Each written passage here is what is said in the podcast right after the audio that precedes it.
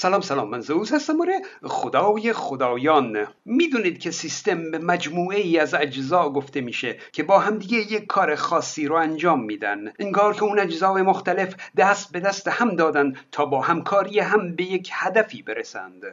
مثلا سیستم گردش آب در اتمسفر. ابر و باد و خورشید و کوه و دریا همه دست به کار شدن تا این سیستم در طبیعت شکل بگیره.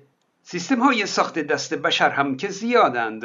یک نمونه ساده مثلا دوچرخه از پدال و زنجیر و چرخ و تایر و زین و دستگیره همه یک هدفی رو دنبال می کنند فروکاستن این سیستم ها به اجزاء اونها و تحلیل عملکرد اون سیستم ها برای ما چندان کار سختی نیست. اینا سیستم های ساده محسوب میشن. اما سیستم پیچیده به چی میگیم؟ به سیستمی پیچیده میگیم که اجزای اون با همدیگه در تعامل باشن. یعنی مثلا در دوچرخه پدال زنجیر رو به حرکت در میاره زنجیر تایر رو به حرکت در میاره و خلاصه یک مسیر خطی و مشخص طی میشه.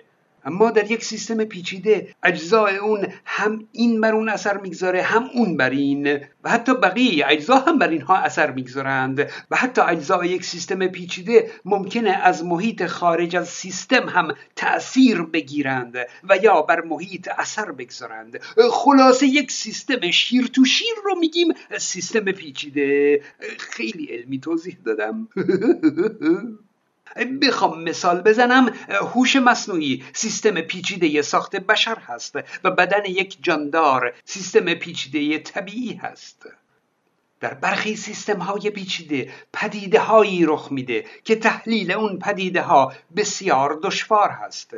یعنی از یک سیستم پیچیده ممکنه پدیده ای رخ بده رفتاری سر بزنه که با وجود شناخت کامل تک به تک اجزای اون سیستم چون این رفتاری به راحتی قابل پیش بینی نباشه. انگار که این مجموعه پیچیده قابلیتی بیش از حد کسب کرده. از مطالعه همه اون اجزا نمیشه به اون رفتار جمعی اونها پی برد. از جمله این پدیده ها پدیده برآمدگی و پدیده آشوب هستند. امروز فقط به پدیده برآمدگی می‌پردازیم. پدیده برآمدگی به واقعی در یک سیستم پیچیده گفته میشه که در اون سیستم به تولید الگوهایی می‌پردازه که هدفی متفاوت رو دنبال می‌کنند. در حالی که هیچ مرکز کنترل و طراحی برای اون الگوها وجود نداره. می‌دونید که مغز مرکز کنترل بخشی از سیستم عصبی به حساب میاد. درسته. اما همون مغز خودش سیستم پیچیده ای از نرون ها هست که در اون محلی به عنوان مرکز آگاهی نمی‌تونیم پیدا کنیم. آگاهی انسان حاصل همکاری مجموعه نرون های مغز هست. در حالی که هیچ کدوم از نرون ها استعداد آگاهی و یا هوشیاری ندارند. اما ارتباط اونها با همدیگه موجب برآمدن پدیده ای شده که ما بهش آگاهی میگیم. بگذارید یک پدیده برآمدگی ساده رو بررسی کنیم. کلونی حشراتی مثل مورچه، زنبور اصل، موریانه و کرم شبتاب هر کدوم الگوهایی از یک سیستم پیچیده رو به ما میدن که در اون یک ساختار اجتماعی ظاهرا هوشمند دیده میشه. یک مثال ساده از کلونی مورچه ها اینه که وقتی یک منبع غذایی براشون پیدا میشه تعداد زیادی از مورچه ها برای انتقال غذا به لونه خودشون خیلی زود دست به کار میشن و اتفاقا کوتاهترین مسیر رو هم پیدا می‌کنند و همه از همون مسیر کوتاه میان و میرن. انگار یک چشمی از بالا نقشه مسیرها رو دیده کوتاهترین مسیر رو شناخته و به همه مورچه ها فرمان داده که درست از همون مسیر حرکت کنند. یک مورچه اونقدر استعداد نداره که مسیر کوتاه رو تشخیص بده. اما توده مورچه ها چون این توانایی و چون این هوشمندی رو دارند. نه تنها مسیریابی بلکه در لانه سازی مرتب سازی تخمها و ذخیره سازی هم چون این رفتار هوشمندانه ای از توده مورچه ها به چشم می‌خوره. اما چطور چون این چیزی ممکنه؟ مورچه ها به طور ژنتیکی به صورت موجودات اجتماعی فرگشت یافتهاند. رفتار اونها در جهت بقای اجتماعشون یا همون کلونی مورچه ها هست. دارای کار گروهی و تقسیم کار هستند. اگرچه مورچه ها درکی از کار گروهی ندارند. فرامون به یک ماده شیمیایی میگن که از برخی جانداران ترشح میشه. انواع مختلفی داره و بوی این ماده شیمیایی برای جانداران از همون نوع موجب بروز رفتارهای خاصی میشه. یک مورچه بر سر دوراهی خب تصادفا یک راه رو انتخاب می‌کنه اما به طور ژنتیکی ترجیح میده مسیری رو انتخاب کنه که اون مسیر بوی های مورچه رو بده.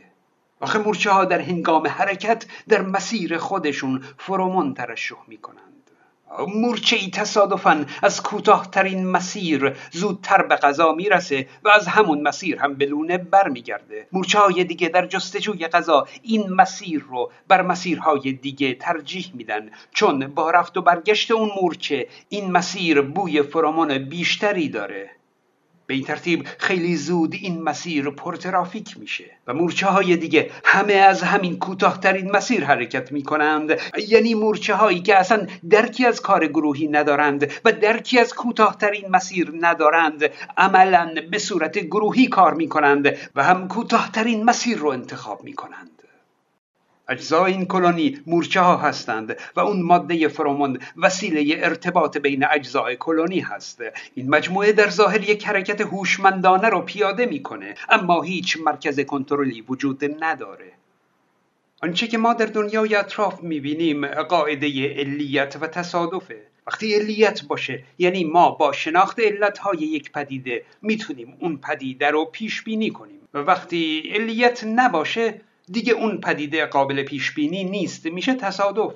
اما در مورد اراده و تصمیم انسان ما به تصادف قائل نیستیم بلکه پدیده عجیبی می‌بینیم. اینکه تصمیم انسان علتهایی داره اما قابل پیش بینی نیست.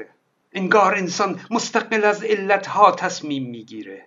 انسان می‌تونه تصمیمات متفاوت بگیره فکر می‌کنه و از بیشمار تصمیم ممکن یکی رو انتخاب می‌کنه و لزوما انتخابش قابل پیش بینی نیست.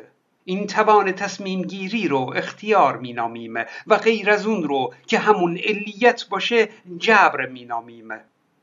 یعنی قاعده اراده و تصمیم انسان رو از دنیا جدا کرده ایم.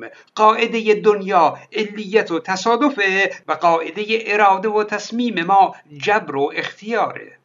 اما توانایی اختیار رو شما در هیچ نرون مغزی نمی بینید تحریک یک نرون از یک سر شروع میشه و به انتهای نرون منتقل میشه. همین. نرون ها با علیت کار می کنند اما از توده پیچیده مغز توانایی اختیار به صورت یک پدیده برآمدگی بروز می‌کنه.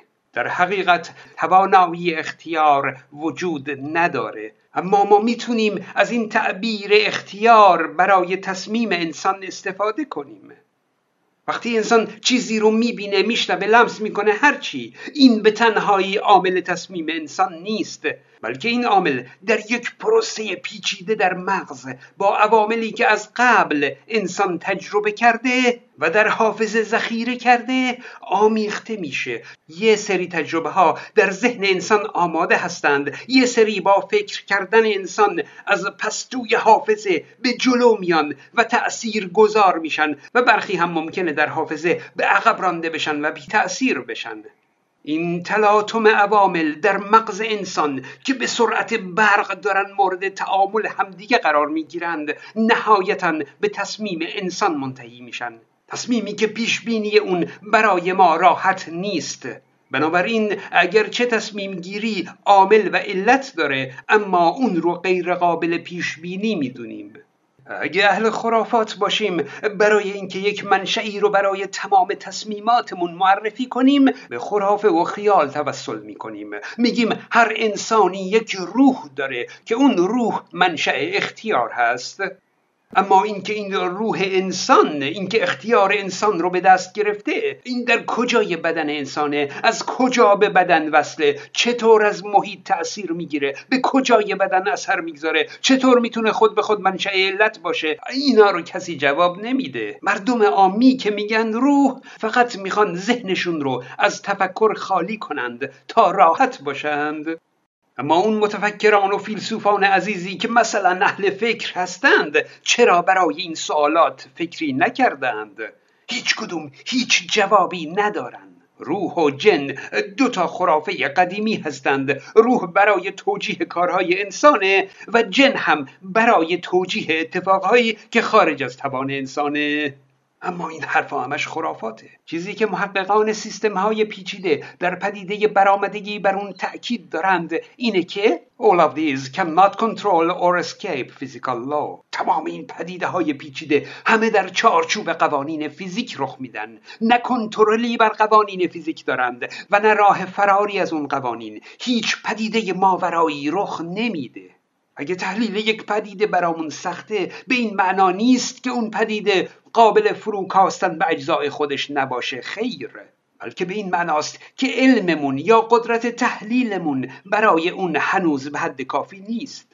همونطور که مثلا با وجود اینکه تحلیل هوش مصنوعی برامون سخته و فروکاستن اون به صفر و یک واقعا غیر ممکن به نظر میاد اما چون می‌دونیم که از یک تا صد اون ساخته دست بشر هست برای همین میپذیریم که در یک ربات هوشمند هیچ ماورایی وجود نداره هیچ روحی در اون ربات دمیده نشده.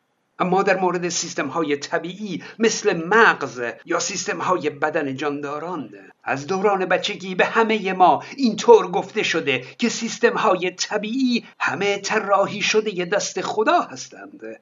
ولی خدا رو شکر سیستم خود خدا جوریه که بدون طراحی به طور طبیعی خودش شکل گرفته. کانال های من رو هم فراموش نکنید. من زئوس هستم.